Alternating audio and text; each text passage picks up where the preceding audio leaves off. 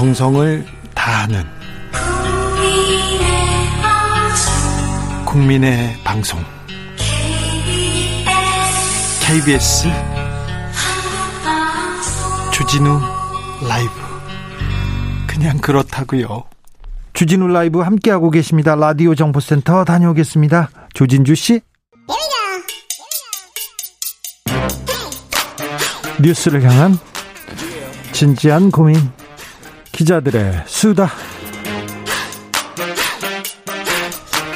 라이브 기자실을 찾은 오늘의 기자는 탐구하는 기자입니다. 위디어 오늘 정철운 기자, 어서 오세요. 안녕하세요. 오늘은 어떤 이야기 준비하셨어요? 어, 언론중재법 개정안 어떻게 될지. 언론계에서도 가장 뜨거운 이슈가 언론중재법이죠. 예, 어제 국회 문체위 야당 여당 간사인 박정 민주당 의원이 이 언론계의 우려 중 합리적이라 인정되는 대목을 수정하겠다고 밝혔는데요. 아, 그래요? 수정 내용을 보면 이 고위공직자, 뭐 선출직 공무원, 이제 국회의원들이죠. 네. 대기업 임원 등 대통령령으로 정한 사람들은 징벌적 손해배상 청구를 할 수 없도록 적용해서 아예 제외하겠다, 이렇게 밝혔습니다. 이 사람들은, 네. 예. 그리고 피해자가, 그러니까 즉 원고가 되죠. 언론 보도 피해자가 고의 중과실의 주체임을 명확하게 해서 입증 책임에 대한 모함을 없애겠다. 그러니까 음. 입증 책임을 원고에게 지우겠다, 언론사가 아니라. 네. 이렇게 밝혔고요. 네. 그리고 우려가 큰 고의 중과실 고의 중과실 추정 요건 조항도 삭제하겠다고 했고, 또 개정안에 있었던 이 열람 차단 청구권 관련해서 열람 차단 청구 표시 조항도 삭제하겠다고 밝혔습니다. 민주당이 민주당이 바로 이렇게 통과시킬 것 같았는데, 통과하려고 했는데 수정 카드를 꺼냈습니다. 예. 좀 반론이 만만치 않아서 그런가요? 예, 일단은 언론계의 비판이 굉장히 좀 강한 상황인데, 언론 현업단체 의견을 좀 전격적으로 수용을 해서 언론계의 좀 우려를 좀 잠재우고 어떻게든 팔월 중에 개정안 통과시키겠다, 이런 전략으로 일단 받아. 드려지고요. 언론 노조에서 뭐 총파업에 나서겠다는 등 모든 걸 더 걸고 싸우겠다고 이런 얘기도 했었어요. 예, 그리고 국민의힘이 지금 십오일에 자신들의 언론중재법 개정안을 내놓는다고 했는데, 네. 그 전에 좀 선제적으로 어떤 법안에 대한 비판, 약점을 좀 보완하겠다, 이런 의도도 좀 있지 않았나 생각이 됩니다. 네. 어, 근데 이제 이, 이런, 어, 민주당의 입장 변화 관련해서 언론 단체들이 또 입장을 냈는데요. 뭐 언론노조, 기자협회, 뭐, 피디협회, 방송기자연합회 등이 모인 언론 현업 사 단체가, 어, 이거는 꼼수다. 그러니까 팔월 중 강행 처리 의사는 여전히 민주당이 처리하지 않았다. 그러면서 이제 독소조항 일부에 대한 지적을 수용하는 모양, 모양새를 갖춰서 강행 처리 명분으로 삼는 것은 반민주적이다. 이러면서 또 민주당을 비판했습니다. 어, 이 단체들은 팔월 중에 강행 처리 방침을 철회하고 사회적 수기와 합의 과정에 동참하라는 입장을 갖고 있는 상황입니다.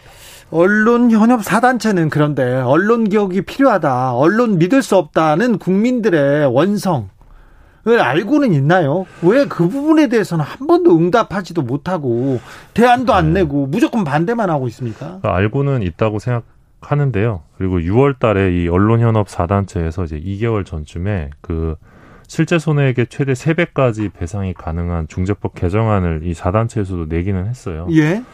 어, 근데 이제 현재 민주당 법안에 대해서는 전면 재검토해야 된다, 그런 입장인데요. 예. 어, 사실 지금 이렇게 주, 이 중재법 개정안 징벌배상 논의가 나오게 된 게 세 가지 측면이 있다고 보는데, 언론 신뢰도가 너무 낮은 점. 예. 그리고 언론 보도에 따른 손해배상이 너무 낮은 점. 그렇죠. 그리고 마지막으로는 이 여론조사를 아무리 돌려봐도 징벌배상에 찬성하는 여론이 높기 때문에. 훨씬 높죠. 예. 지금도 뭐 와이티엔 리얼미터 조사 보면 뭐 오십오 대 삼십삼 정도로 예, 찬성 의견이 훨씬 많은데. 네. 그런 상황에서 이제 나온 법안이 여기까지 온 건데, 언론 현업단체들도 이런 대목들을 모르진 않다고 생각합니다. 모르진 않는데, 네. 왜 언론 개혁, 그럼, 그럼 먼저 나서서 언론 개혁의 길로 우리 가짜뉴스 좀 없애자. 그리고 니네들 이렇게, 어, 재벌을 위해서, 힘 있는 사람들을 위해서만 기사 쓰는 거, 그런 거 멈추자. 이런 얘기라도 좀 해놓고 좀 반대해야 될 거 아니에요? 예, 그래서 지금 뭐, 언론계를 향한 비판도 있는 상황인데, 네. 한겨레 기자 출신인 이봉수 세명대 저널리즘 스쿨 교수가 엊그제 토론회에서, 네. 기자협회나 언론노조 같은 현업단체는 이 참담한 언론 신뢰도 상황에서 지금까지 뭘 하다가 아무런 예? 대책도 못 내놓고 기껏 자정결의나 수도 없이 하다가 지금 와서 사회적 합의가 필요하다고 한다. 이렇게 예. 비판하면서 사회적 합의는 압도적 여론조사 결과로 어느 정도 이뤄졌다 본다. 이런 주장을 하기도 했고요. 네, 네. 또 박선희 한국언론정보학회장의 경우는 언론중재법 개정 관련 논의가 균형 있게 이루어지고 있다는 생각이 들지 않는다. 이렇게 밝히기도 했습니다. 예. 그러니까 아무래도 이제 언론 보도가 이제 이해관계가 지금 결부돼 있잖아요. 예. 언론계 이해관계가 반영된 그런 보도들이 나오고 있는데 이게 다소 좀 일방적일 수 있다라는 지적으로 보입니다. 김종현님께서 오십 배로 해주세요. 오십 배. 오히려 배상액을 높여야 실효성이 있지 않나 이런 의견도 있습니다. 많습니다. 네. 언론을 불신합니다. 기사를 믿지 않습니다. 지금 언론의 위기예요, 사실은. 그러니까 사실 이번 주에 이재용 가석방이 있었는데 네. 이재용이 다시 재수감됐을 때도 뭐 백신 특사 계속 얘기했고 그렇죠. 이재용 가석방을 이순신 백의종군하고 비교한 기사도 있었거든요. 그리고 뭐 이재용이 나와야 일자리가 창출된다. 이런 기사 너무 많았고 이재용 나오면 상한가로 삼성전자 상한가 친다던데 가석방 확정되고 나서 계속 떨어지고 있지 않습니까? 그리고 이제 계속 여론조사를 내보내면서 이재용에게 우호적인 여론조사 언론이 퍼뜨리면서 이게 사실 법치주의 훼손의 문제이지 않습니까? 그런데 예? 이거를 국민의 동의 여부 문제로 호도하는 그런 프레임 전환을 또 언론이 해서 되게 문제 가석방 이번 가석방에 언론이 적지 않은 역할을 했다고 보는데 그렇죠. 네. 네, 근데 사실 이런 부분 이런 정서를 좀 언론이 인지하고 있는 상황에서 중재법 개정안에 대해서도 좀 입장을 내놔야겠죠. 네, 네. 육이공이 님께서 법안 만들어서 걸레법을 만드나요? 모든 법안을 그런 식으로 처리하니 지지율 하락하지요? 얘기합니다. 이오공칠 님께서 스스로 개혁이 될 거였으면 시작도 안 했겠죠. 그렇습니다. 조금 시간을 두고 좀 합의점을 찾긴 찾아야 됩니다. 법의 네. 취지를 살리면서 네. 실효성 있는 법안 만들어줄 수 있도록 말입니다. 그럴 네. 수 있을까요? 뭐. 노력해봐야죠. 네. 어, 얼, 이 사회에 네. 개혁해야 될 대상이 많은데 그중에 가장 첫 번째, 두 번째에 꼽히는 곳이 언론이기도 합니다. 그러니까 네. 언론 종사자들한테 위기, 큰 위기이기도 하니까 이 기회에 조금 더 나아지게 가짜뉴스 좀 줄이고 왜곡 보도, 어? 거짓 보도 좀 줄이고 언론이 국민들한테 사랑받을 수 있, 있도록 어, 언론 본연의 자세로 그 자리로 돌아와야 될 것 같습니다. 네. 네. 아, 네. 좀 안타깝습니다. 네. 아, 기자협회 언론노조, 뭐, 왜 이럴 때 목소리를 내는지 저는 좀 이해가 안 됩니다. 자, 다음으로는 어떤 이야기로 가볼까요? 어, 한국 언론이 사랑하는 데일리 메일에 대해서 잠깐 얘기할까 합니다. 데일리 메일이라는 데가 있습니다. 네. 네, 진행자께서 아마 영국에 가셨을 때, 네. 뭐, 보셨을 것 같은데. 메일이라는, 더 메일이라는 아주 크고, 네. 그, 권위 있는 그, 신문이 있어요. 근데 데일리 메일은 아니에요. 아. 예, 데일리 메일은 뭐 전형적인 그런 황색 언론인데요. 네. 그 아마 기억나실 겁니다. 그 한국경제가 썼던 기사인데 성인클럽 취재관 여, 여기자 네. 녹취록 속 신음소리 무슨 일? 뭐 이런 이 기사 엄청났죠, 엄청났죠. 이게, 이게 한국경제하고 무슨 상관이 있어요? 한국하고 무슨 관계가 있어요? 경제하고도 무슨 관계가 있어요? 예, 이 한국경제가 쓴 이 기사가 데일리 메일의 기사를 인용한 거였고요. 네. 어, 데일리 메일이 지금 포털에서 검색하면 십일만 사천 건의 기사가 나온다고 합니다. 아, 그래요? 예. 우리 포털에서 검색하면요? 네. 이렇게 많이 네. 데일리 메일을 인용한 기사가 많다고요? 예, 그렇습니다. 근데 오. 놀라운 거는 가디언보다 인용을 더 많이 했다고 합니다. 우리나라가. 어.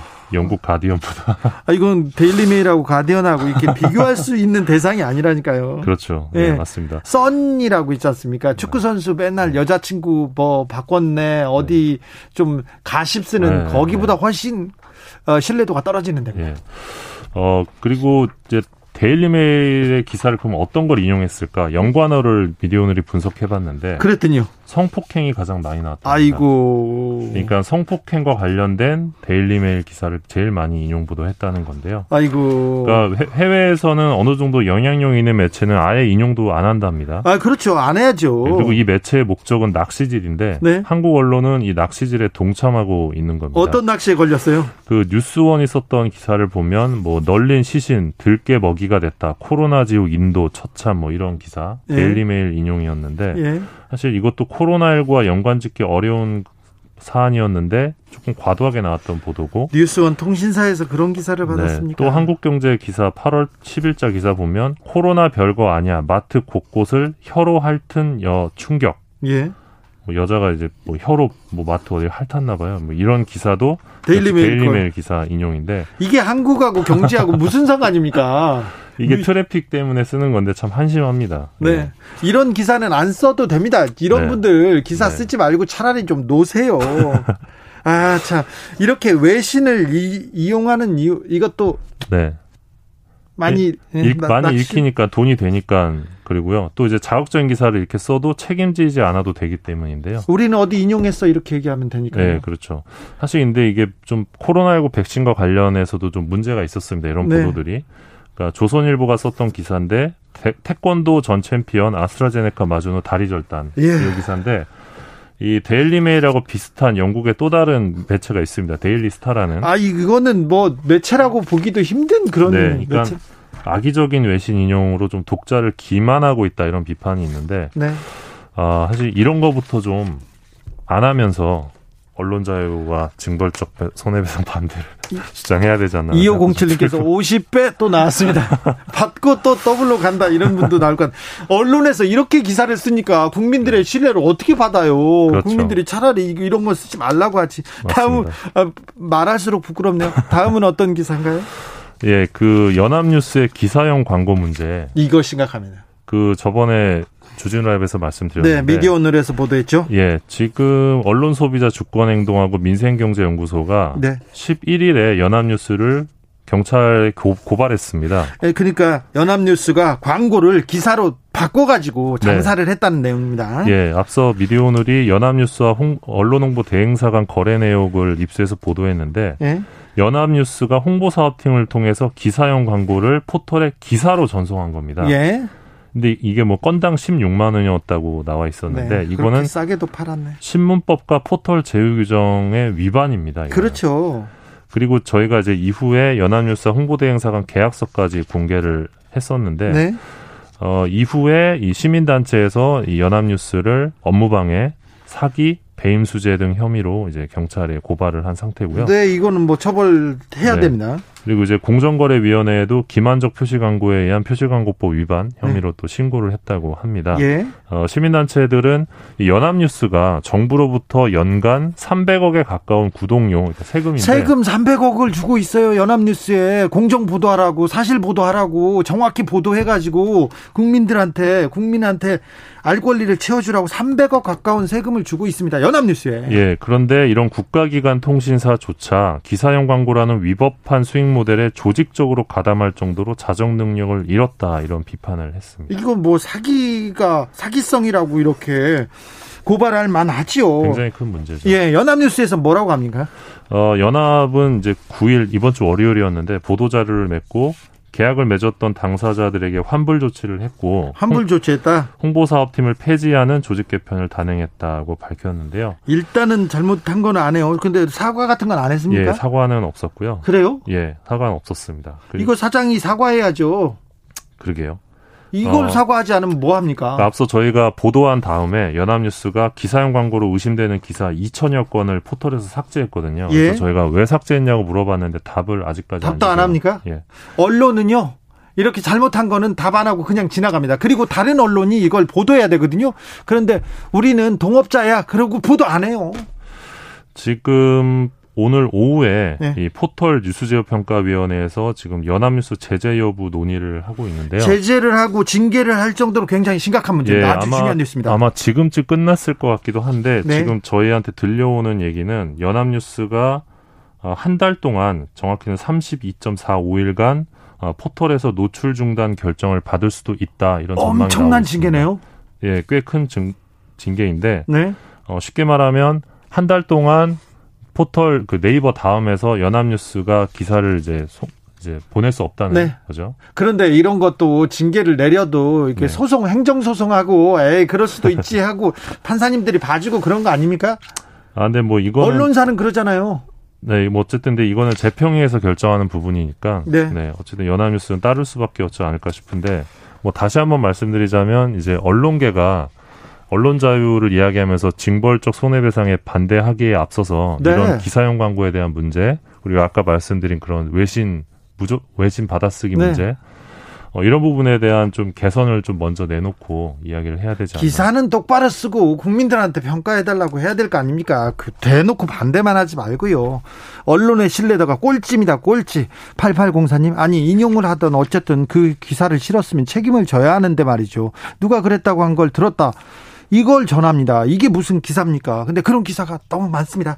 기자들의 수다, 지금까지 미디어 오늘 정철운 기자와 함께했습니다. 감사합니다. 고맙습니다. 교통정보센터 다녀오겠습니다. 이현 씨.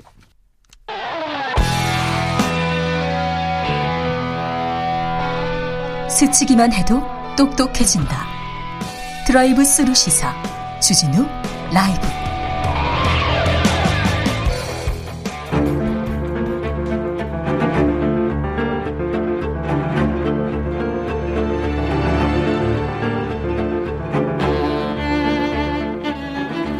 주진우 라이브 제칠십육 주년 광복절 특별대담 격동 천구백사십오.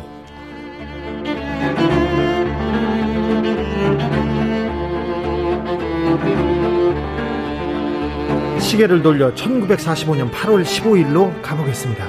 일본의 식민 지배가 이어진 지 삼십사년 십일개월 십육일 만에 드디어 우리는 염원하던, 그토록 염원하던 광복을 맞이합니다. 국권을 회복하고 삼 년 뒤 천구백사십팔년 팔월 십오일 대한민국은 정부 수립을 선포합니다. 해방과 독립, 그리고 정부 수립까지 대한민국은 또 한 번의 큰 정치의 소용돌이 속으로 빠져들게 됩니다. 해방 전후의 한국 현대사, 지금부터 시작해 보겠습니다. 서울대학교 국제대학원장 박태균 교수님, 어서 오세요. 네, 안녕하세요. 천구백십년 팔월 이십구일 일본의 강제병합 조약이 체결되면서 우리는 일제 식민 치하에서 살게 됩니다. 그로부터 삼십오년 세월이 흐르고 천구백사십오년 팔월 십오일 다시 광복의 빛을 되찾게 되는데요. 광복의 의미 좀 아, 짚어주십시오. 너무너무 소중한 예. 날이죠. 그러니까 나라를 잃었다가 나라를 다시 되찾는 날이고요. 네, 자유를 되찾았죠. 그렇죠. 빛을 되찾고, 뭐 카이로 선언에서 열강들이 다 얘기한 것처럼 노예 상태에 있었던 우리 국민들이 이제는 우리가 원하는 나라를 좀 만들어 볼 수 있는 네. 그런 기회를 맞게 된 거죠. 우리나라를. 그렇죠. 그것도 이제 과거에 정말 또 우리 저 백성들을 힘들게 했던 왕조로 다시 돌아가는 것이 아니고 네. 천구백십구년에 대한민국 임시정부를 세우면서 민주공화국을 세울 수 있는 굉장히 중요한 기회를 맞게 된다라고 할 수 있을 것 같습니다. 네. 광복이 되고 삼 년 뒤 정부 수립까지 삼 년 동안 한국사에서 가장 중요했던 일들이 벌어집니다. 네. 아, 그때 정치사, 아, 현대사 어떻게 돌아갔을지 큰 태풍이 불, 불어 닥쳤을 것 같은데, 그때 한국의 정치인들을 이렇게 만나고 보고서를 만든 사람이 있다고요? 네, 그 레너드 버치라고 하는 사람이 있었는데요. 네. 이 양반이 이제 천구백사십오년 말 사십육년 초쯤에 한국에 들어와 가지고 네. 어, 이제 미군정에서 활동을 하면서 네. 여러 가지 정치 공작에 같이 참여했던 사람이에요. 예. 그래서 이제 많은 정치인들을 만나게 됐고, 이 정치인들과 만났던 얘기들에 대한 문서들을 굉장히 많이 남겼습니다. 누구누구 만났습니까? 이승만 대통령도 뭐, 만났습니까? 이승만 대통령 많이 만났습니다. 많이, 많이 만났고요. 뭐 김구 선생도 만났고 네.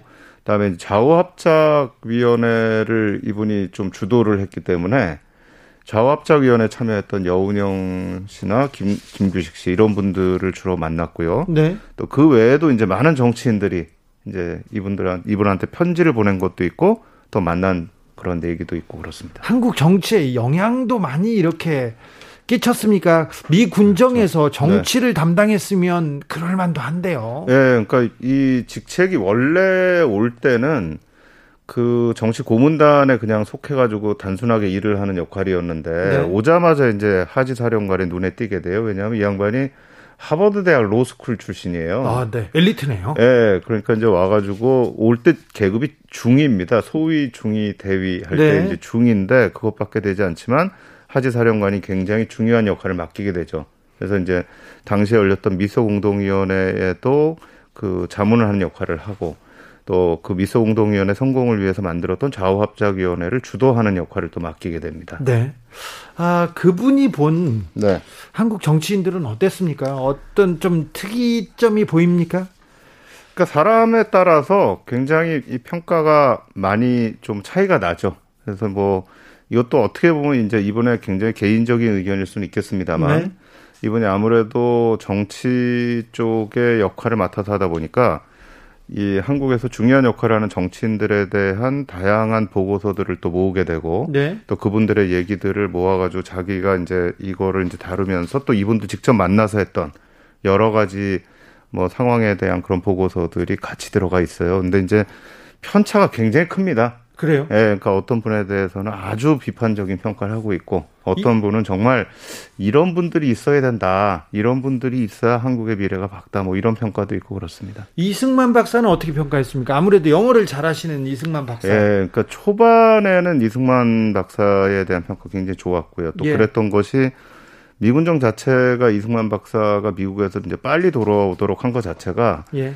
그 당시에는 굉장히 약했던 한국의 보수 쪽하고 우익 쪽을 좀 강화하는 역할을 하게 하려고 이승만 박사를 데리고 왔어요. 처음에 기대가 컸죠. 그렇죠. 예. 근데 이제 그러니까 이제 처음에 왔을 때 미군정의 이제 관리로 들어온 버치로서는 이 사람을 좀 이렇게 북돋우고 좀 잘하도록 네. 하는 역할을 맡았는데 아 이게 시간이 지나면 지, 지날수록 보니까 아니에요. 아 그래요. 미국에서 네. 보기에도 이승만 박사는 아니다 이렇게 생각합니다. 뿐만 아니라 당시에 미국의 정책 자체가 모스크바에서 한국에 대한 결정을 내린 이후에 미소 공동위원회를 빨리 성공을 시키고 그거에 의해서 빨리 조선 문제를 해결해야 된다라는 입장인데 이승만 박사는 미군정의 정책에 대해서 전혀 뭐 동의를 하지 않는 거예요. 예. 그거를 뭐 전혀 그리고 계속 방해만 하고 이러니까 나중에 가면 이제 하지 사령관이 천구백사십육 년 한 중반쯤 가면 이승만 박사한테 당신 좀 뒤로 물러나 있어라. 네. 이제 그만 활동하는 게 좋겠다. 뒤에서 하는 게 좋겠다라는 이제 그런 식의 결정을 내리게 되고 이제 버치 중위도 그 당시에 나온 여러 가지 보고서들을 다 종합을 하면서 아, 이 사람이 한국의 지도자가 될 경우에 굉장히 위험할 수 있다. 라는 이제 그런 보고서를 쓰게 되죠. 미 군정에서는 그럼 어떤 지도자를 눈여겨봤습니까? 그 당시에 제일 눈여겨본 거는 아무래도 김규식 아, 씨였던 김규식. 것 같아요. 그러니까 임시정부의 부주석을 했던 김규식 씨인데 이분은 이제 기본적으로 굉장히 합리적인 보수주의자예요. 예. 그리고 세계 정세가 돌아가는데 굉장히 밝을 뿐만 아니라 이 당시의 한반도 상황에서는 우리가 분단이 되지 않고 우리가 원하는 민주공화국을 만들기 위해서는 미국과 소련이 실질적으로 점, 이 점령을 하고 분할 점령을 하고 있는 상황에서 뭔가 이 사람들과 서로 잘 의논을 해서 가야만 갈등이 없이 우리가 통일 어떤 정부를 만들 수 있다라는 생각을 갖고 있었던 분이죠. 김구 선생에 네. 대한 평가는 어떻습니까? 김구 선생에 대해서는요, 미군정이 처음부터 굉장히 안 좋아해요. 아, 그래요? 네. 그러니까 어, 민족 자주파라고요? 그렇죠. 그게 아무래도 크죠. 그리고 처음에 들어올 때도 미군정 쪽에서는 이 임시정부를 인정하지 않겠다. 근데 미군정이 사실 임시정부를 인정하지 않은 이유는 임시정부가 대표성이 없다라는 이유도 하나 있지만 그 전에 조선공산당이 조선인민공화국이라는 걸 선포를 했는데 네. 이걸 인정할 수 없다 그러고 임시정부를 인정할 수는 또 없거든요. 그러니까 이제 모든 미군정 외에 정부는 인정하지 않는다라고 하고 개인 자격으로 들어와라 이렇게 했는데 김구 선생이 들어와서 활동하는 게 개인이 아니고 계속 이제 임시정부의 그런 어떤 네, 이 정통성이 있죠. 정통성 이걸 이제 내세우시니까 기본적으로 미군정 입장에서 볼 때는 너무나 민족주의적인 부분들이 강하고 그 중심으로 해서 가려고 한다라는 그런 부정적인 인식을 갖게 되는 거죠. 네. 그런데 어떻게 초대 대통령으로 이승만 박사가 선출될 수밖에 없었습니까? 그러니까 저도 사실 이 버치 문서를 보면서 제가 가장 좀 놀라기도 했고 주목해서 본 부분이 그거예요. 그러니까 기존의 얘기들을 보면 이제 두 가지로 저희가 나누잖아요. 하나는 이제 미국이 들어와가지고 이 이승만 박사를 막 뒤에서 밀어가지고 결국 대통령 만든 게 아니냐라고 예. 하는 게 있었고 또 한쪽에서는 아 이게 이승만 박사가 들어와가지고 결국은 분단 정부를 만들면서 부정적인 역할을 했다 이제 이렇게 네. 두 개가 있는데 제가 이 문서들을 보니까 미군정 쪽에서는 사실 이승만 박사가 대통령 되길 원하지 않았어요. 그래요. 그러니까 특히 이제 사십육 년이 지나면서부터는 이 양반이 하는 거에 대해서 굉장히 부정적인 시각이 강해집니다. 그러니까 네. 미군정의 정책에 반대할 뿐만 아니라 만나가지고 처음에 얘기한 것도 막 뒤집어서 얘기를 하기도 하고 네. 때로는 본인의 정치적 이익을 위해서 여론 조작을 해요. 그러니까 이때 제가 처음 본 게 뭐냐면 가짜 뉴스라는 얘기가 나와요. 여기에. 그때도요? 네. 그러니까 실제로 있지도 않은 일들을 여기다가 막 이 이승만 박사와 가까운 언론에서 그런 일들을 막 쓰면서 이승만 박사의 업적이 어떻고 막 이렇게 쓰니까 네. 야, 이거 가짜 뉴스야. 왜 이런 게 자꾸 퍼져라고 하면서 이제 미군정 쪽에서 이거 어떻게 막아야 되느냐. 나중에 또 어떤 일까지 벌어지냐. 미군정에서 가짜 뉴스에 네. 고민했습니까? 페이크 네. 뉴스였습니까? 그래도? 그렇죠. 그렇죠. 네. 그러니까 제가 가장 놀랐던 게 이승만 박사가 이 중간에 이제 이 미군정 쪽에서 지원을 안 하니까 어 이러다가 안 되겠다 하고 네. 승부수를 던진 게 미국을 갑니다. 사십육 년 말에. 사십칠 년 초에 돌아와야 되는데 미군정 쪽에서 미국 본토에다가 전문을 보내가지고 이승만 박사가 돌아오는 비행기 편을 못 잡게 해라. 네. 돌아오지 못하게 해라. 예. 이런 것까지 보내요. 그러니까 그 정도로 사실 이제 미군정하고 사이가 안 좋았는데 어떻게 잡았느냐. 저는 이 부분이 모든 뭐 저희가 이 긍정 부정을 떠나서 이승만 박사라는 분이 갖고 있는 어떤 이 정치적인 이 능력이 진짜 뛰어난 것 같아요. 아, 제가 보면은. 네. 근데 이게 제가 이제 그런 부분을 느낀 게 뭐냐면 다른 분들은요 대부분이 식민지였던 일제강점기 조선에 있거나 네. 아니면은 중국에서 독립운동을 한 분들이에요. 그렇죠. 근데 이분들은 이제 근대 정치를 못 느낀 사람들이에요. 네. 근데 이승만 박사는 미국에 있었거든요. 미국에 갔죠. 그러니까 미국에 있으면서 이분이 느낀 두 가지 제일 중요한 게 있어요 정치에서. 네. 하나가 돈입니다. 네. 그러니까 이게 뭐 친일파가 주든 누구 누가 주든 어쨌든 돈이 있어야 된다. 네. 이제 이게 하나가 있는 거고 두 번째가 이제 지방에서의 조직력입니다. 네. 왜냐하면 근대 정치에서 제일 중요한 게 의회입니다. 네. 의회에 어떤 사람들이 올라오느냐인데, 그러니까 이분이 했던 것 중에 하나가 지방 순회를 해요. 네. 그러니까 이거는 기본적으로 독립운동을 하면서 일제 통치하에 조선에 있거나 중국에서 독립운동했던 분들은 느낄 수 없는 그런 노하우들을 직접 경험을 한 겁니다. 네. 그러니까 그 부분들이 결국에 가서. 미군정 쪽에서 그렇게 원하지 않았음에도 불구하고 이승만 박사가 대통령이 되는 중요한 원인이 되었다. 플러스 하나만 더하면 네. 사실은 이승만 박사의 이 라이벌이라고 했던 분들이 하나씩 이제 사라지죠. 그렇죠. 암살되는 겁니다. 그러니까 처음에 사십오 년 십이월에 송진우 씨 이게 음. 한국민주당의 수석총무였었고 예. 그 다음에 이제 사십칠 년에 여운형 이 또 암살이 되고요. 예. 그러면서 이제 좌우합작위원회라는 게 완전히 이제 유명무실하게 되고 또 사십칠 년 말에 한국민주당의 그 당시에 이제 또 수석총무였던 장덕수 씨가 또 암살이 되고 네. 김구 선생이나 김규식 선생은 우리는 분단 정부에 참여하지 않겠다라고 하면서 남북 협상으로 가고 네. 이렇게 되니까 사실은 무주공산이 돼버린 거죠. 네네. 혼자만 남게 되는 그런 부분들이 결국은 대통령이 되는데 결정적인 그런 조건들이 아니었나라고 생각을 합니다. 이승만 박사가 대통령이 됩니다. 그런데 조금 안타까운 게 친일파들, 친일 네. 부역 세들, 세력하고 손을 잡잖아요. 네. 이 부분은 이승만 박사도 독립운동을 한 사람이잖아요. 그렇죠. 독립운동을 이제 미국에서 했죠. 했죠. 미국에서 했는데 그게 이제 저는 약간 좀 이 차이가 있는 것 같아요. 미국에서 독립운동을 하면서 여러 가지 본인이 느꼈던 부분하고 실제로 일본의 군국주의 세력들하고 서로 부닥치면서 정말 독립운동을 했던 세력들하고는 굉장히 차이가 있는 것 같아요. 네. 이 사람들한테는 절대 자기들의 동지를 죽이고 팔아넘겼던 일본 제국주의, 일본 군국주의에 협력한 사람들하고는 손을 잡을 수 없다라는 네. 생각이 있었다면 타도의 대상이죠. 그렇죠. 이승만 박사 같은 경우에는 미국에 있으면서 어찌됐건 내가 정치를 하려면 돈이 필요하다라는 부분들을 굉장히 강하게 느꼈던 것 같아요. 네. 그러니까 이런 부분에서는 실제 아 이게 우리가 해방 전국에서 친일파들을 어떻게 볼 거냐에 큰 차이가 있는 거예요. 이게 사실 들어오자마자 그게 있어요. 그러니까 아까 말씀드린 것처럼 미군정은 이승만 박사가 와가지고 보수 우익을 강화시켜주라고 데리고 들어왔단 말이에요. 예. 근데 들어오자마자 이승만 박사 정치 세력들을 다 모아놔요. 예. 조선공산당까지 옵니다. 예. 와, 모아놓고 연설을 하는데 친일파 문제에 대해서 굉장히 애매하게 얘기를 해요. 처음부터요? 네. 그러니까 이 양반들이 다 이승만 박사한테 등을 돌립니다. 아, 우리가 지금 해방이 되고 광복이 됐는데 우리가 목숨을 걸고 싸웠는데 그렇죠. 여기서 지금 원칙을 가지고 우리나라를 팔아먹고 우리나라가 불의의 전쟁에 휘말리도록 하고 국민들이 이렇게 힘들게 만들었던 사람들은 배제해야 되는 게 아니냐. 그렇죠. 근데 그거에 대해서 너무 애매하게 얘기를 하는 거예요. 예. 그리고 여기에서 이제 이승만 박사하고 김구 선생의 차이가 나타나는 게 네.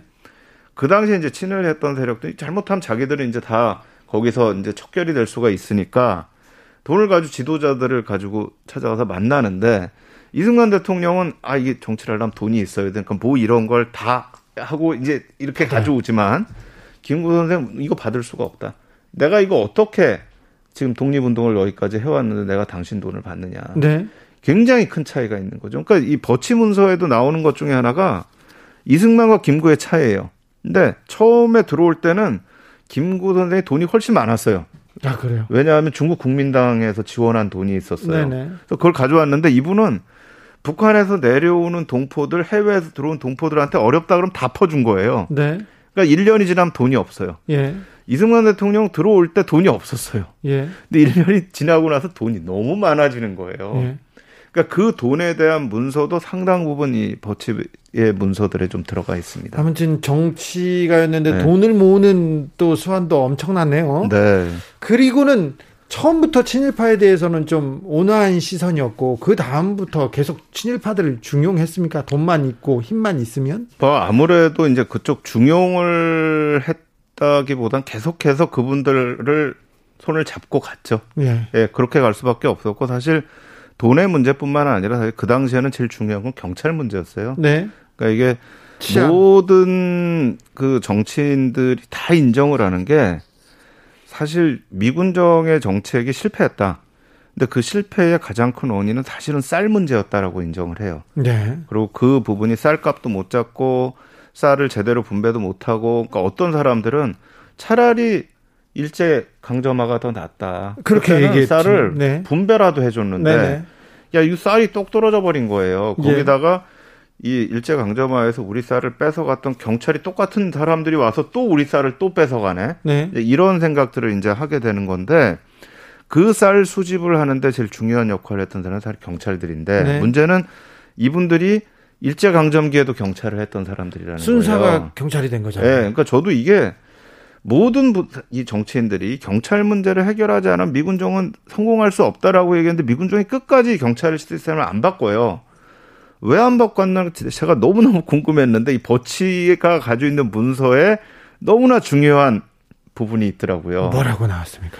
천구백사십오 년 십이월 말에 모스크바 삼 상의 결정이 나오고 나서 반탁 시위를 하면서 총파업을 해요. 네. 심지어는 네. 하지 사령관 집에서 일하는 사람까지 총파업을 해요. 네. 그러니까 뭐 밥도 못 얻어먹게 생긴 거죠. 그런데 유일하게 그 총파업에 참여를 안 한 게 경찰입니다. 네. 그러니까 미군정으로서는 우리가 믿을 수 있는 건 경찰밖에 없다. 그 사람들한테는 친일이냐 아니냐가 지금 중요한 게 아니에요. 이분들은 어쨌든 이 사람들은 지금 해방이 된 이 지역에 대한 안정을 하고 일본으로부터 항복을 받는다고 들어온 거 아니에요. 예. 그러니까 자기들이 통치를 하는데 자기들이 믿을 수 있는 사람은 경찰밖에 없다. 네. 이 얘기를 하는 거죠. 그러니까 이게 사실 우리 입장에서 보는 부분하고는 굉장히 큰 차이가 생기는 겁니다. 네. 미군정 그리고 이승만 박사의 시각이 아 친일파 청산을 하지 못한 우리의 역사로 또 고스란히 남습니다. 그런데 모스크바 삼 상회의 나오고 신탁 반탁 나왔는데 네. 아 광복되고 정부 수립까지 그 시간 동안 우리가 조금 어떻게 조금 잘 깨어 있었으면 어떻게 했으면 분단을 좀 막을 수, 막을 수 있었을 텐데 네. 역사의 시계를 돌려놓으면 저는 그 지점으로 가서 치열하게 싸우고 싶습니다. 저는 막을 수 있었다고 생각을 합니다. 그게 사실 이제 천구백사십오 년 십이월에 나왔던 모스크바에서의 한국에 대한 결정을 잘못 이해하거나 또는 정치적으로 이용을 하면서 결국 저는 내부적으로 분단이 간 게 아닌가. 그때 가짜뉴스도 또 있었고요. 그렇죠. 당연하죠. 그런데 네. 네. 그 당시에 사실은 모스크바에서 미국과 소련이 결정을 했을 때 기본 의도는 네. 둘 다 빨리 나가고 싶었던 거예요. 그래요? 그러니까 사실 한국이라는 데가 굉장히 중요하긴 한데 다른 지역에 비하면 또 중요도가 떨어지기도 해요. 네. 그러니까 아시아에서 보면 일본이나 중국에 비해서 한반도의 중요도는 좀 떨어지고 네. 소련의 입장에서는 유럽에 비해서 아시아의 중요도가 떨어져요. 네. 그러니까 어떻게, 어떻게든 이 지역은 안정을 시켜놓고 자기들에게 적대적인 정부만 서지 않으면 빨리 나가겠다. 이게 모스크바 삼 상의 결정인데 이 내용을 신탁통치안으로 완전히 바꿔놓은 거예요. 네. 그러니까 신탁통치를 가지고 막 싸운 거죠. 근데 실질적으로 이게 나오고 나서 십 일 정도 지났을 때 주요 정당들이 만나가지고 이제 사 당 칸파라는 게 있는데 이 사 당이 만나가지고 했던 합의문을 보면 이 사람들이 이 모스크바 선상회에서의 조선의, 조선에 대한 결정이 무슨 내용인지 알아요. 알아요. 알아요. 네. 아는데 이제 이걸 정치적으로 이용하려고 하는 세력들 결국은 그 실제로 아는 진신들을 다 깨버린 거죠. 네. 깨고 다르게 얘기하기 시작했죠. 자기들의 정치적 이익을 위해 가지고 네. 반탁, 신탁통치에 반대한다. 모스크바 삼상협정에 이거를 결정에 찬성한다도 아니고요. 총체적으로 찬성한다. 저는 그것도 이해를 못하겠어요. 좌파에서 그냥 우리 지지하고 빨리 니네 왜, 너 나가고 우리끼리 좀 잘 만들어 볼게 하면 되는데 거기다 총체적이란 말을 또 붙여요. 그러니까 저는 우익이고 좌익이고 간에 이거를 자기들이 정권을 잡기 위해서 정치적으로 이용을 하면서 실질적으로 결과가 그렇게 됐잖아요. 네. 결과적으로 보면 우익과 좌익이 남과 북에서 정권을 잡는단 말이에요. 예. 이 남과 북에서 정권을 잡았던 사람들은 통일정부가 서면 정권을 잡을 수 없는 사람들이에요. 네. 근데 사람들에 따라서 이제 이런 얘기를 하죠. 어차피 그때 냉전으로 가는데 아무리 그걸 한다고 해서 그게 그러면 통일이 됐겠느냐. 저는 이 부분에 대해서 꼭 제가 반박을 하고 싶은 게 뭐냐면 냉전이 가장 엄혹했던 시기 천구백오십 년대입니다. 네. 오스트리아 통일 독립했습니다. 예. 십 년의 기간을 거쳐가지고 이 사람들이 내부적으로 우리가 이렇게 하겠다라고 내부적으로 결의하고 해가지고 자기들이 독립을 해요.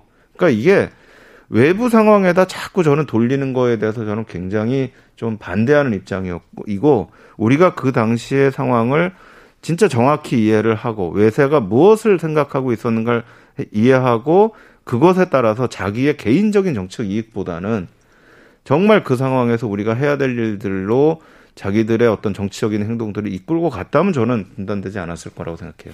그 당시 역사적인 오보, 동아일보의 네. 오보가 나왔었는데 그런 그렇죠. 오보는 어떠, 어디에서 비롯된 겁니까? 그것도 사실 지금 굉장히 아직까지도 명확히 밝혀지지 않았어요. 그러니까 네. 뭐 얘기가 되는 거는 최근 연구해 보면 일본에 있는 메가더 사령부에서 나온 그 보도를 받아가지고 그냥 했다는 얘기가 있고 그게 네. 지금 제일 유력한 설인데 사실은 미국은 한반도에다 신탁통치를 하려고 했고 네. 소련은 한반도 신탁통치를 반대했거든요. 네. 그런데 보도는 이제 소련이 신탁통치를 반대로 썼죠. 예, 원한다라고 하면서 이제 반탁운동이 사실은 반미운동이에요. 그러니까 네. 아까 제가 처음에 미군정이 이승만 대통령이나 김구 선생을 좀 싫어하고 약간 그쪽하고 안 하려고 했던 이유가 두 사람이 반탁운동을 정치적으로 이용했기 때문이거든요. 네. 근데 그럼에도 불구하고 반탁운동이 반미운동이 돼야 되는데 반소운동이 되고 반공운동이 돼버린 겁니다. 예. 그리고 거기에 그 과정에서 이제 우리가 얘기하는 일본 제국주의에 협력을 했던 사람들이 반탁운동을 하면서 애국자로 둔갑을 하게 되는 거예요. 그러면서 이 남북 간의 그 분단은 고착화되는 거죠. 그렇죠. 그렇게 되면서 이제 저는 그래서 기본적으로 저는 이런 생각을 해요. 그러니까 우리가 뭐 북쪽에는 공산주의자, 남쪽에는 뭐 보수의 이렇게 얘기하는데 전 그것보다는 남쪽은 반탁운동 했던 네. 사람들, 북쪽은 반탁운동을 반대했던 사람들 네. 이렇게 딱 나뉜 것 같아요. 그렇게 해서 나뉘었죠. 그러니까 실제 북쪽에 갔던 이 어떤 민족주의 우파 지도자들도 있었고 남쪽에 남았던 공산주의 세력들도 있어요. 네. 그러니까 이게 저는 좌파 우파로 나누기보다 오히려 이 이 신탁 문제에 대한 왜곡된 언론의 보도 네. 또 그거를 가지고 정치적으로 이걸 이용했던 정치 세력들이 결국은 우리 분단에 제일 책임이 있는 게 아닌가라고 생각합니다. 그 분단 상황에서 네. 민족주의자들 자주파들의 또 목소리가 조금 나왔어야 되는데 네. 아, 김구 선생과 더불어 김규식 선생은 네. 어떻게 된 겁니까 그때? 그러니까 김규식 선생은 사실은 너무 너무 합리적이에요. 그러니까 이게 사실 정치를 하려면 합리적인 것도 중요하지만 또 이 정치적으로 뭔가 해야 되는 게 있는데 이분이 원래 학자 타입이에요. 네. 그러니까 약간 몸도 약하고 식민지 때도 했던 일이 저 이 일제강점기 조선에서 외국으로 유학 가는 사람들 중간에 상해 들리면 거기서 영어 가리키고 막 이거 하셨거든요. 네. 그러니까 너무 이런 분이니까 굉장히 자기가 이, 이 버치 문서에 나오는 내용들을 보면 계속 고민을 하는 거야. 어차피 나 혼자 안 된다. 그러니까 내가 스스로 본인의 어떤 정치력에 대한 부분도 알고 있어요. 그러니까 내가 하려면 여운형 같은 사람이 있어야 된다. 음. 그래서 이제 둘이 합쳐가지고 하는데 여운형이 암살당. 암살당했잖아요. 네. 그러니까 뒤에 가서 이제 김구 선생하고 우리는 우리가 여기 지금 우리 허리가 깨질지언정 조국의 허리가 갈라지는 거는 볼 수가 없다라고 네. 하면서 이제 삼팔선 이북으로 넘어가는 네. 거예요. 가서 이제 북쪽 지도자들하고 만나서 하자. 근데 그때 또 버치가 가요. 가서 아, 이러고 가면 어떡합니까? 우리 가면 안전도 책임을 질 수가 없고 어쩔 수가 없습니다. 그러니까 요거 가기로 결정하셨으면 갔다 오는데 이게 마지막이고 다녀와서는 좀 협조를 해주세요. 그러니까 이제 김규식이 하는 얘기가 이게 마지막이 아니고 시작이다. 네. 나는 이거로부터 해가지고 앞으로는 조국의 이 허리가 잘리는 걸 보지 않기 위해서 나는 계속 노력하겠다. 이러고 가는 거예요. 예. 저는 김구 선생도 대단하다고 생각하는 게 이 양반은 평생을 반공을 위해서 살아오신 분이에요. 예. 그러니까 독립을 위해서도 살아오셨고 공산주의도 굉장히 싫어하시는 분이에요. 예. 그런데 마지막에 분단의 위기가 되니까 자기의 정치적 신념을 버립니다. 네. 내 정치적 신념이 중요한 게 아니고 조국의 미래가 더 중요하다. 김규식 선생하고 넘어가시는 거예요. 네. 사실 이런 참 진짜 저는 사실 그런 지도자들을 보면서 아 이게 참 지도자들이 정말 국가와 사회를 위해서 어떤 생각을 해야 되는가 네. 그런 걸 좀 많이 느껴요. 아, 그 지도자들의 그런 희생과 노력이 있는데 결국 그분들은 다 사라지고 이승만 대통령 그리고 분단 그리고 전쟁을 맞습니다. 네, 그것도 또 이제 북한 문제도 있죠. 사실 북한의 공산주의자들이 이 일제강점기에 정말 국가의 독립, 이 민족의 독립을 위해서 활동을 했던 공산주의자들을 다 대표하는 사람들이 아니에요. 네. 사실 그분들은 이 일제강점기 때의 감옥에서 돌아가신 분들도 많이 있고 네. 또 해방 이후에 남쪽에서 탄압을 받거나 또는 정치 과정이나 전쟁이나 이 과정에서 숙청이 되거나 정치판을 떠나게 되는 이런 분들이 있어요. 그러니까 북쪽의 공산주의자들은 굉장히 문제가 많고 사실은 육이오 한국전쟁이라는 것도 기본적으로 놓고 보면 북쪽 공산주의자들의 오판에 의해서 일어난 전쟁이거든요. 네. 그러니까 이게 사실 이 참 우리가 해방 광복이라고 하는 그 엄청난 기회가 위기가 돼버리고 그게 우리 사회를 어떤 이 소용돌이 속에 몰아넣는 데는 저는 우리 그 당시의 정치인들 특히 권력을 잡았던 정치인들의 문제가 저는 가장 컸다라고 생각합니다. 네. 버치 보고서 한국 정치의 기원과 원형을 확인할 수 있는 굉장히 귀중한 자료인데요. 네. 왜 이제 나왔죠? 그러니까 이분이 이제 돌아가시면서 네. 그 가족분들이 하버드 대학에다 그걸 기증을 하셨어요. 네. 근데 제가 이제 영구 년 때 하버드 대학을 가서 교수님이 찾아오셨어요? 공부를 하다가 네. 우연히 자료를 발견을 하게 된 거예요. 교수님이 발굴하신 자료예요? 네. 그러니까 아, 저도 하, 하버드대 도서관 갔는데. 아, 예. 저는 못 찾았네요. 근데 이거가 거기 있는데. 예. 사람들이 이 자료가 뭔지를 아무도 모르는 거예요. 예. 근데 제가 버치라는 이름이 너무나 이 유명한 사람이거든요. 그러니까 네. 세계에서 제일 똑똑한 중이에요. 그, 그리고 우리나라 네. 정치를. 그 당시에. 네. 네. 주물, 쥐락펴락한 그런 중요한 중이 아닙니까? 네, 그리고 제가 버치 그러니까 눈이 확 뜨더라고요. 네. 확 떠가지고, 야, 이거 한번 봐야 되겠다. 그러니까 아니나 다를까 그 안에는 정말 너무나 소중한 자료들이 있고 그 안에서, 예. 아, 이걸 보니까 지금까지 우리가 생각했던 이 미군 정하에서의 상황을 보는 데에 완전 우리가 정치적 관점을 가지고 이 시대를 판단하고 재단을 했는데, 네. 정말 자료의 근거에서 우리가 좀 볼 필요가 있다. 네. 그리고 그 시대에 오늘 쭉 말씀드렸던 것처럼 어떤 가짜 뉴스의 문제라든가 이게 정치인들이 자기의 정치적 이익을 위해서 이 정말 중요한 어떤 진실보다는 자기의 정치적 이해를 위해 여러 가지 했던 부분들 이런 부분들이 결국은 그 이후에도 계속돼서 이어져 오는 부분들이 지금도 이어지죠. 그렇죠. 그게 그 원형이 바로 이때 시작된 게 아니었는가. 정말로 있어야 될 분들은 역사의 뒤안으로 사라지셨고 네. 좀 안 있어도 되실 분들은 중심에 떠오르게 됐던 그런 어떤 역사의 기원이 됐던 시대가 아닌가라고 생각을 합니다. 지금 또 대선 기간인데 대선 네. 주자들 역사 인식 보면 좀 답답한 구석도 있고 그런데 어떻게 보세요? 제발 좀 역사를 네. 아주 정치적으로 이용을 안 했으면 좋겠어요. 네. 그러니까 역사는 좀 역사대로 두고 그 시대를 우리가 제대로 좀 이해를 하면서 그때로부터 좀 제대로 된 교훈을 얻을 수 있게 하면 좋겠어요. 이게 몇 번이나 저희가 그런 경험이 있었죠. 역사를 정치적으로 재단을 하고 이용을 하면서 쓸데없는 역사 논쟁들이 일어났었어요. 네, 네. 근데 그게 역사학 자체도 발전을 너무나 더디게 하고 국민들한테도 야 역사가 뭐 이게 뭐 정치적으로 다 해석 가능한 거 아니야?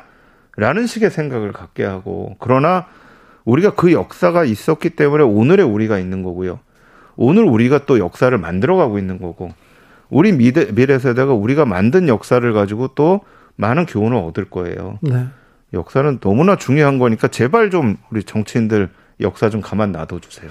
그런데 역사로부터 배우는 그런 정치여야 되는데 역사로부터 과오를 어, 다시 반복하지 않는 그런 정치해야 되는데 그렇지 않습니다. 국민들이 좀 좀 잘 쳐다보고 있어야 될 텐데요. 네, 그래서 저는 뭐 일단 역사학자들의 책임도 있고요. 예? 근데 저는 그나마 좀 다행이라고 생각하는 게 요즘에 굉장히 좋은 역사 관련 프로그램들이 많아요. 네. 그래서 저는 좀 더 재밌게 만들어가지고 네.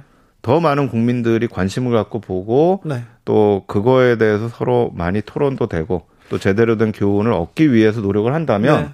정치인들 역시 저는 올바른 역사 인식을 갖게 되지 않을까라고 생각합니다. 아, 그렇습니까? 네. 그럼 역사학자가 좀 더 재밌게 하셨어야지 오늘. 오늘 재미없나요? 아, 네. 아, 네. 아, 알겠습니다. 제가 많이 배우겠습니다. 많이 배우는 자리는 맞습니다. 역사로부터 네. 배우고 성찰하는 역사 논쟁이 되기 위해서 국민들도 좀 깨어 있어야 되겠습니다. 간단하게 몇 가지만 물어볼게요. 이승만 대통령이 헌법 가치를 가장 잘 대, 지킨 대통령이었습니까? 기침 마세요. 이승만 대통령이 그러니까 우리 헌법 가치를 뭐라고 얘기해? 저는 우리 헌법 가치는 모든 이 주권은 국민으로부터 나온다라는 네. 거고 두 번째는 특히 지금 요즘에 와서 제일 중요한 건 헌법 십 조에 있는 국민의 행복할 수 있는 권리라는 네. 거라고 생각을 하는데 사실 뭐 이승만 대통령께서 계시는 동안은 국민이 주인도 아니었고 네. 국민이 그다지 행복하지도 않았던 그런 시대가 아니었나라고 생각을 합니다. 어, 대선이 다가오면서 친일파 논란 또 네. 다시 시작됩니다. 네. 이 우리 사회가 갈 길이 멀다는 걸 보여주는 한 단면이기도 한데 친일파 네. 논란 해소하기 위해서는 어떻게 해야 됩니까? 그러니까 이게요. 그 많은 분들이 이제 그런 얘기를 해요. 또 뭐 과거를 가지고 볼모를 잡아서 하느냐 이렇게 얘기를 하는데요. 과거의 문제를 명확히 하지 않고 미래로 못 나갑니다. 네. 저희가 아주 대표적으로 잘할 수 있는 게 천구백육십오 년에 한일협정을 잘못 맺으면서 그 문제가 지금까지 오고 지금까지 있고 어렵습니다. 이천십오 년에 위안부 합의 잘못하면서 지금까지 해결을 네, 못하고 있어요. 못 그러니까 풀고 있습니다. 과거의 문제의 잘못된 부분들을 바로잡고 그거에서 올바로 인식하는 것이 미래를 위해 너무나 중요하거든요. 네. 제가 오늘도 사실은 저는 일본을 굉장히 제가 좋아하는데 일본에 대해서 화가 나는 게 뭐냐면 일본이 사십오 년 이전 역사에 대해서 과연 제대로 성찰을 하고 있는가. 그러니까 과거를 제대로 성찰하지 못하니까 현재에 있어서도 한일 관계가 이렇게 가고 일본이 바라보는 세계라는 것이 사실은 인류 보편적인 관점과는 떨어지는 부분들이 있는 거죠. 절대 존중받을 수 없습니다. 존경받을 수 없습니다. 저는 과거에 대한 문제를 또 과거라고 자꾸 치부하지 말고 정말 미래를 위해서는 우리가 해결하고 하고 나가야 되는 문제라고 저는 생각을 합니다. 알겠습니다. 말씀 잘 들었습니다. 주진우 라이브 제칠십육 주년 광복절 특별대담 격동 천구백사십오. 지금까지 서울대학교 국제대학원장 박태균 교수였습니다. 감사합니다. 네, 감사합니다. 주진우 라이브 마칠 시간입니다. 돌발 퀴즈 정답은 시베리아였습니다. 시베리아. 저는 리사 오노의 아리랑 들으면서 여기서 인사드리겠습니다. 저는 내일 오후 다섯 시 오 분 주진우 라이브 스페셜로 돌아옵니다. 지금까지 주진우였습니다. 아.